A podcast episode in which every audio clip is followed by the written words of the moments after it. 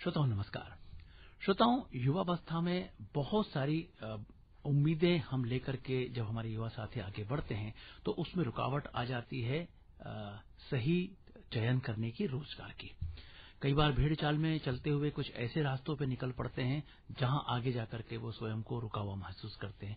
कई बार सही रास्ता नज़र नहीं आता ऐसी तमाम स्थितियाँ बन जाती है ऐसे में आवश्यकता होती है एक मार्गदर्शन की। एक मार्गदर्शक यदि हमारे बीच हो जो हमें सही रास्ता दिखा सके तो हम अच्छे से अपने करियर को चुन सकते हैं अपने रोज़गार को सुन सकते हैं और विकास के महत्वपूर्ण काम में भागीदार बन सकते हैं। आज के इस कार्यक्रम में बहुत सौभाग्य की बात है हमारे बीच मनोवैज्ञानिक और शिक्षाविद डॉक्टर जवाहर सुरसेट्टी जी मौजूद हैं। बहुत बहुत स्वागत डॉक्टर साहब आपका। धन्यवाद। आपको बता दें जवाहर सर राष्ट्रीय ही नहीं, अंतर्राष्ट्रीय स्तर पर शिक्षा के क्षेत्र में लगातार काम कर रहे हैं, युवा साथियों को गाइडेंस देने का काम कर रहे हैं, साथ ही साथ जो शिक्षा की पॉलिसीज़ हैं, उसको बनाने में आपकी बहुत महत्वपूर्ण भूमिका रहती है।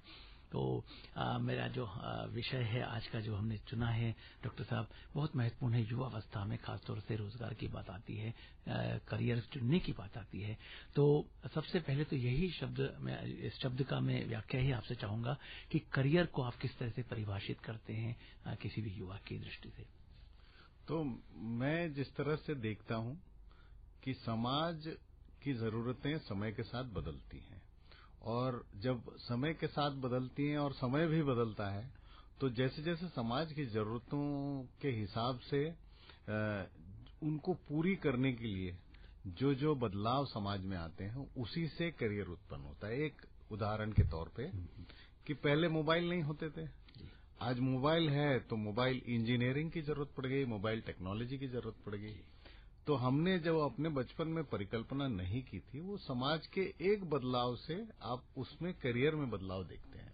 और आज देखा गया है कि करियर या समाज हर दो वर्ष में बदलता जा रहा है टेक्नोलॉजी बदलता जा रहा है तो समाज में बहुत सारे बदलाव आ रहे हैं। हम्म। तो इस बदलाव में करियर भी उसी गति से बदल रहा है। तो इसलिए थोड़ा सजग होने की ज़रूरत है आज के युवाओं को कि किस तरह से हम करियर चुने ताकि आगे जाके वो ऐसा करियर ना चुन ले जो खत्म हो चुका हो। एक और बात देखने में आती है जब करियर चुनने की बात आती है तो चाहे वो पेरेंट्स के रूप में बात करें युवा साथियों को भी वो अपने आसपास जो कुछ हो रहा है आ, कई बार वो पसंद नापसंद तो बहुत बात की बात हो जाती है लेकिन बस उसी भेड़चाल में वो चलता है तो इसको आप किस, कितना उचित कितना अनुचित मानते हैं?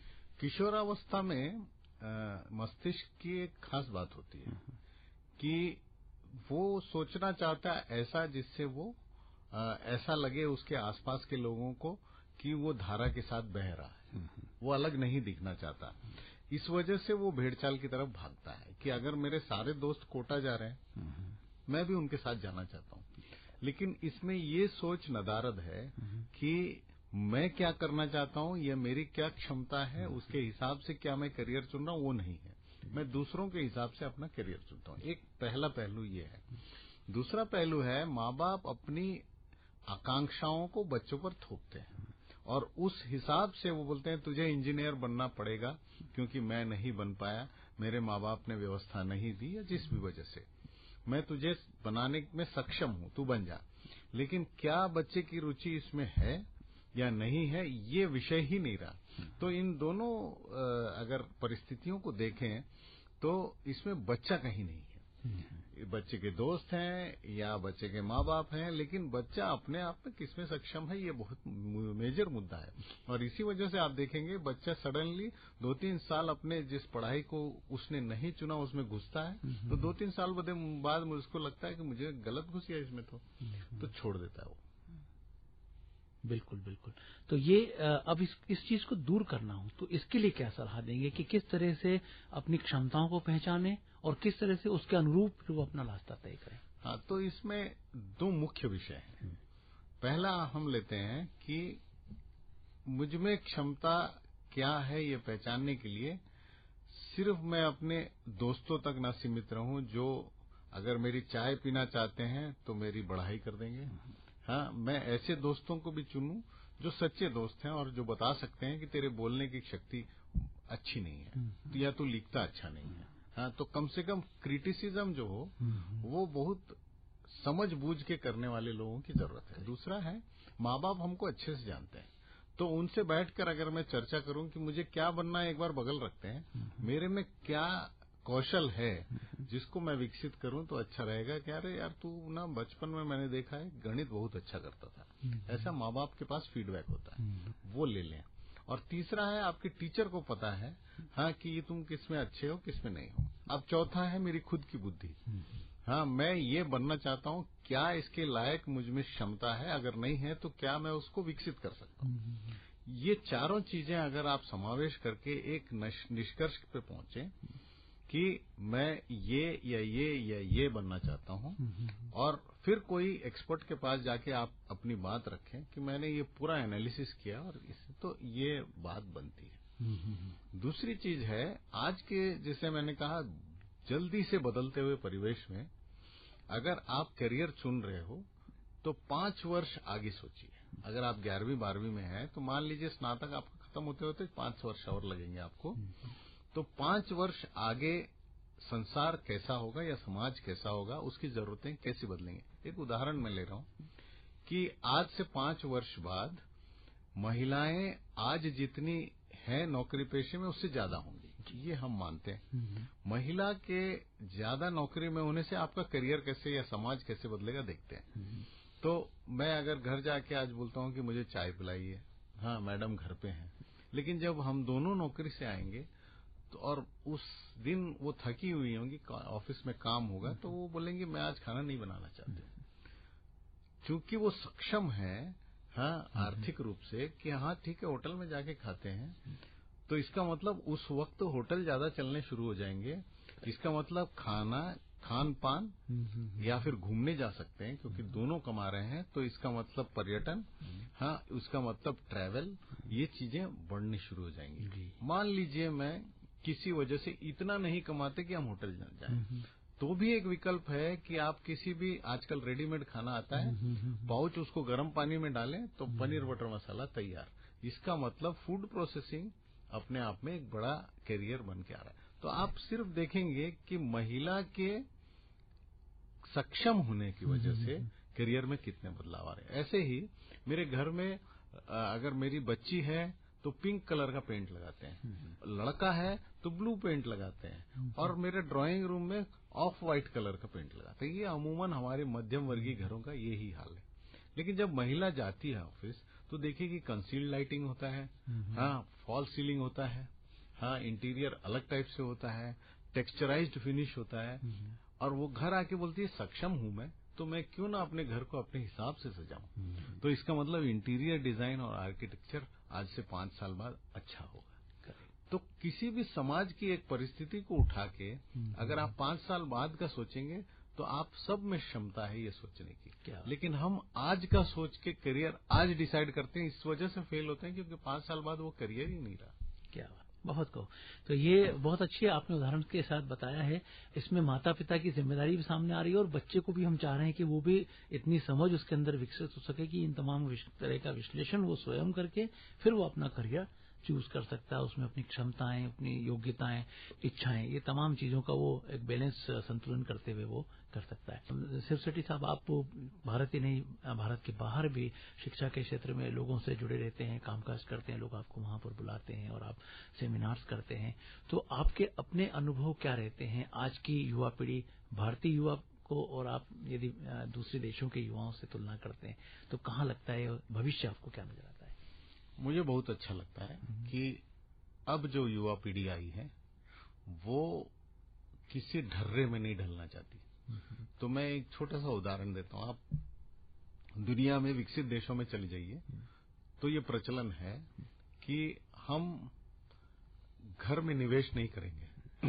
हम अपनी ज़िंदगी घूमते हुए हाँ पर्यटन करके या अपनी ज़िंदगी को ज़्यादा खुशहाल बनाएँगे और उसमें हम पैसा डालेंगे ना कि घर में। हाँ घर वहीं रहेगा। हम अपने बच्चों के काम के लिए वो डाल रहे हैं पैसा।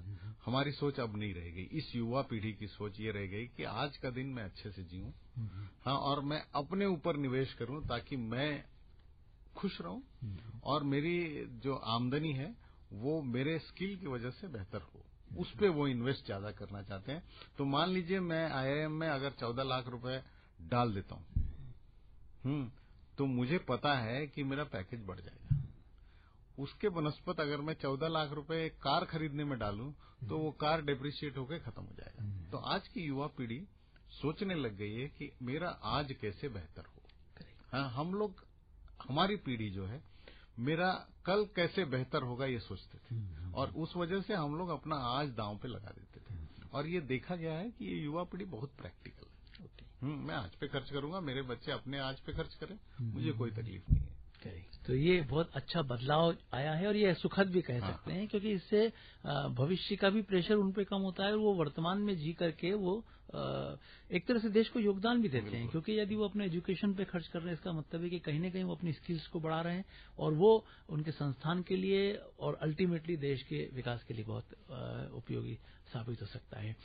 तो जैसा भी हम बातचीत का हमने अपना विषय रखा है कि हम करियर को चुनने की बात करते हैं आपने बड़ी अच्छे से उसका विश्लेषण किया कि किस तरह से करियर चुनने में आगे आना चाहिए। अब मैं उन छात्र छात्राओं युवाओं के लिए ज़रूर बातचीत करना चाहूँगा जिन्होंने एक ढर्रे पर चलते हुए कुछ चुन लिया और अब आज की स्थिति में उनको ऐसा महसूस हो रहा है कि उन्होंने एक निर्णय गलत लिया है। आ, उन्हें आप किस तरह से सलाह देंगे? उनको क्या आगे सोचना चाहिए? इस तरह के बच्चों की संख्या चूँकि बहुत ज़्यादा थी तो भारत सरकार ने जो राष्ट्रीय शिक्षा नीति बनाई है उसमें इसका उल्लेख है कि हम अगर मान लीजिए मेरे माँ बाप ने मुझे ज़बरदस्ती इंजीनियरिंग में डाल दिया मान लीजिए। हम्म, हम्म।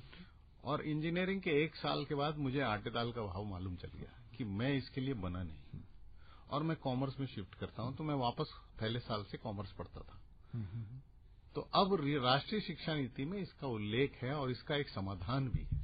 ये अच्छी बात है कि अगर आपने किसी स्नातक में प्रथम वर्ष किया है तो आप लेटरली दूसरे वर्ष में दूसरे स्नातक में जा सकते हैं। ये इतनी बड़ी उपलब्धि है इस पॉलिसी की जिस पे हमको ध्यान देना चाहिए कि बच्चों का एक साल बचाने में ये पॉलिसी सक्षम है। कि आपने गलती कर दी कोई बात नहीं। आप पूरे भुगतो मत इस, इस गलती को इसका कोई ना कोई उपचार होगा। वो उपचार मैं देता हूँ इस पॉलिसी के थ्रू ये सरकार कह रही है। तो आपका लेटरल अगर मैं बीई से सेकेंड ईयर बीकॉम में जाना चाहता हूँ आप जाइए बेशक कोई तकलीफ़ नहीं है आपको। हम्म अगर ज़रूरत पड़े तो कोई एक पेपर देने की ज़रूरत है या कोई क्रेडिट लेने की ज़रूरत है तो वो मैं करूँगा।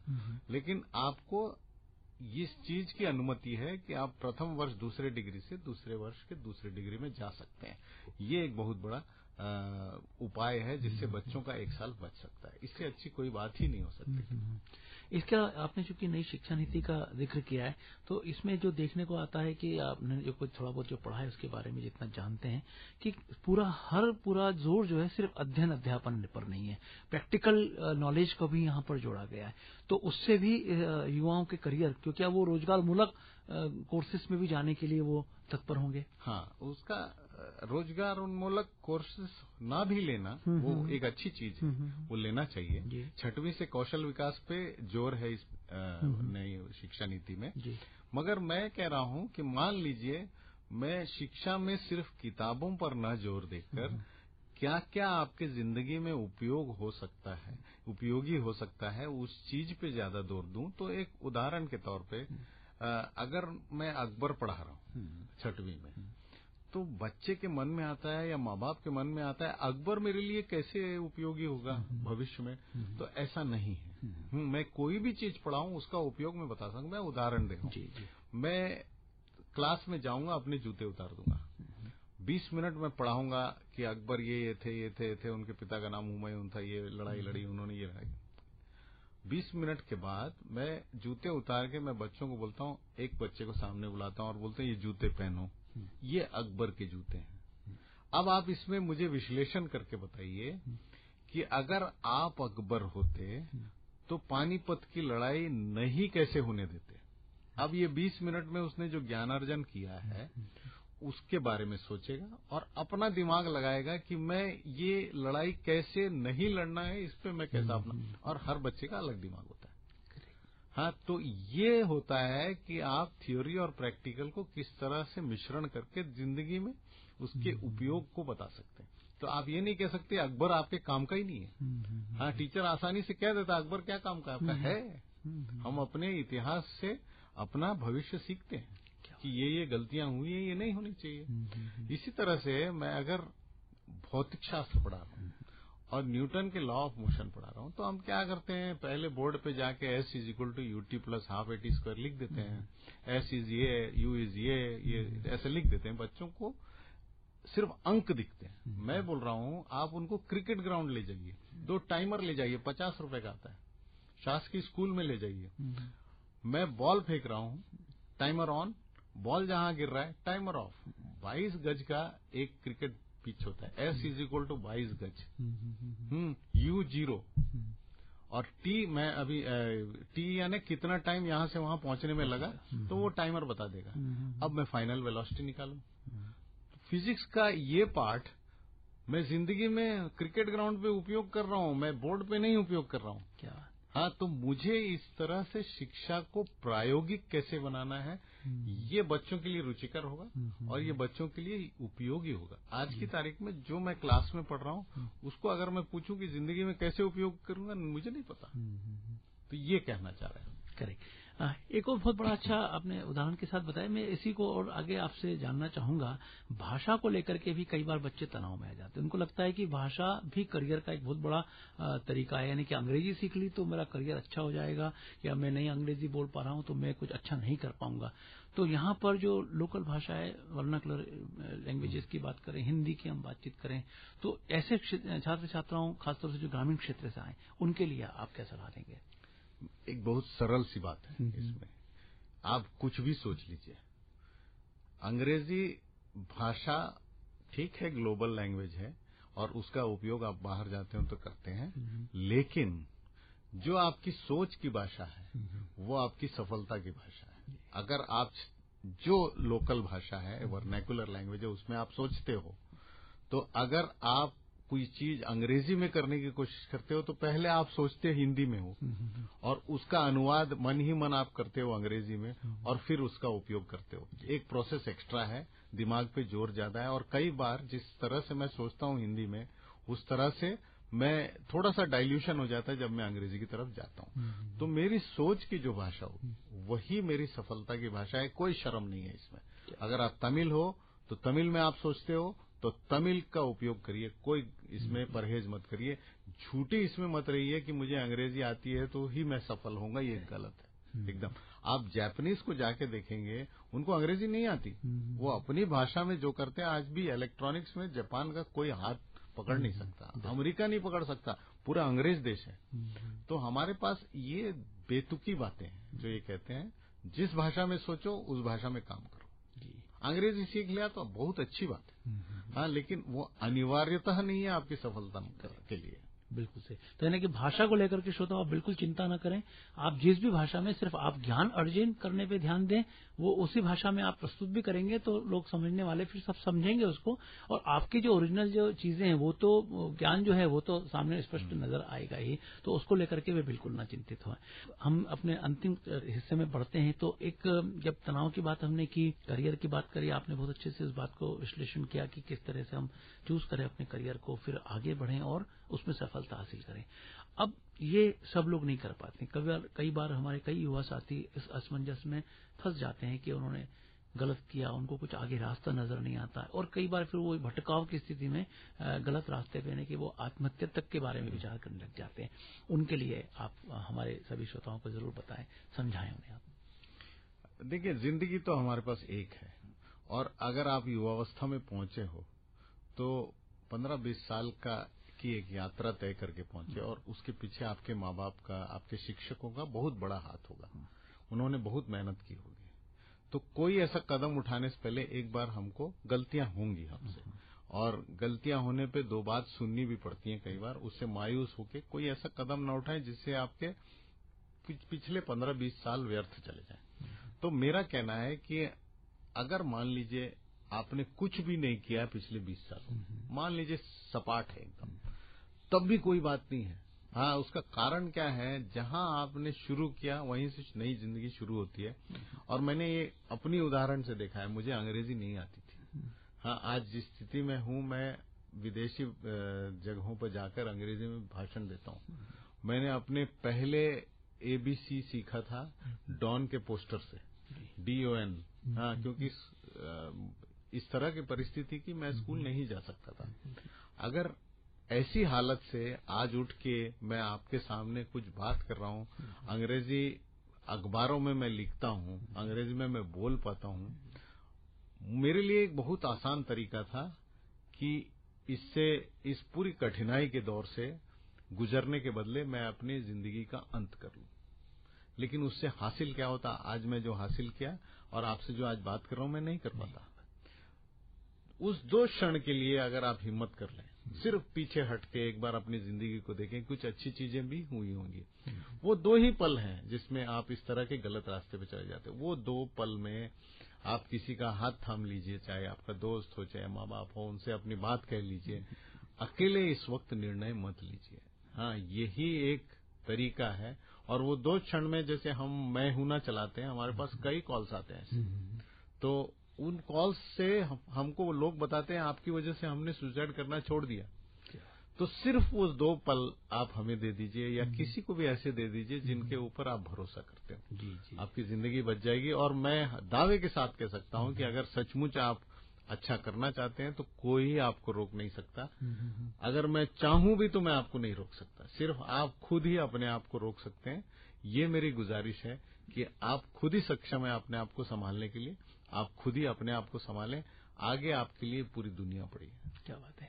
बहुत खूबसूरत बात आपने बोली है कि पूरी दुनिया आपके साथ है और आपके साथ में जो जो आपके विचार है वो रहते हैं उनको आप ज़रूर दृढ़ कीजिए मज़बूत कीजिए। और ऐसा नहीं है कि आप अकेले हैं आपका परिवार भी है। और अभी जो डॉक्टर साहब ने एक ज़िक्र किया मैं हूँ ना हम ज़रूर इसके बारे में जानना चाहेंगे। थोड़ा इसके बारे में विस्तार से बताइए क्या है?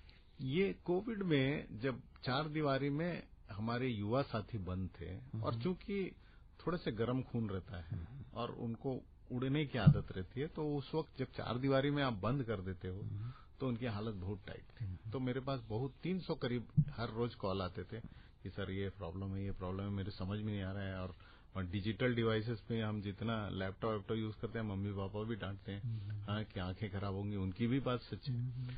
तो क्या करें? तो मैंने बोला ये ज़्यादा हो रहा है थोड़ा तीन सौ कॉल पर डे बहुत होता है। हम्म, और मेरे फ़ोन पे आ रहे थे।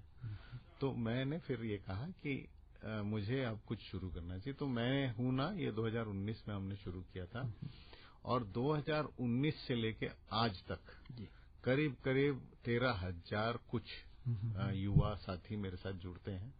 और हम लोग कोशिश करते हैं इन तेरह हज़ार को मैंने जो सलाह दी होगी जो दी होगी। लेकिन अब ये मेरे वॉलेंटियर्स बन गए हैं। कि आगे चल के अगर किसी युवा को तकलीफ़ होती है उन्होंने मुझसे पूछा कि सर हमको क्या करना है आपके लिए? हम्म। तो मैंने कहा एक और व्यक्ति की मदद करो। तो ये तेरह हज़ार वॉलेंटियर्स मैं हूना में हम्म। अब हमारे साथ काम कर रहे हैं कोई भी युवा अगर हम्म। आपको लगे कि आप तकलीफ़ में हो तो जस्ट मैं हूना फेसबुक में जाके टाइप करिए और हम आपके लिए उपलब्ध होंगे। क्या बात है। बहुत खूब। तो मैं हूँ ना, यानी कि आपके साथ में एक ऐसा ऐसी आवाज़, ऐसे शख्स हैं आपके साथ हैं, ऐसे लोग आपके साथ हैं, जो आपको किसी भी विपरीत परिस्थिति से वापस रास्ता दिखा सकते हैं। तो आप उन्हें ढूंढिएगा, अपने मित्रों में देखिए, अपने परिवार में देखिए, और इसी किसी परिस्थिति से अपने आप को बचा लीजिए। और बाकी हमारे जो युवा साथी है, जो अच्छा करियर बनाना चाहते हैं, वो डॉक्टर साहब की बातों को माने, सलाह को जाने, और उसके बाद आप अपना निर्णय लें। निर्णय लेने के बाद में कुछ अच्छा सा काम करें। यही हम शुभकामनाएँ आपको देते हैं और धन्यवाद देना चाहते हैं डॉक्टर जवाहर सुरसे आपको। आपने इतने अच्छे शब्दों में बहुत सावधारण बहुत अच्छे से हमारे युवा साथियों को समझाया। बहुत बहुत धन्यवाद।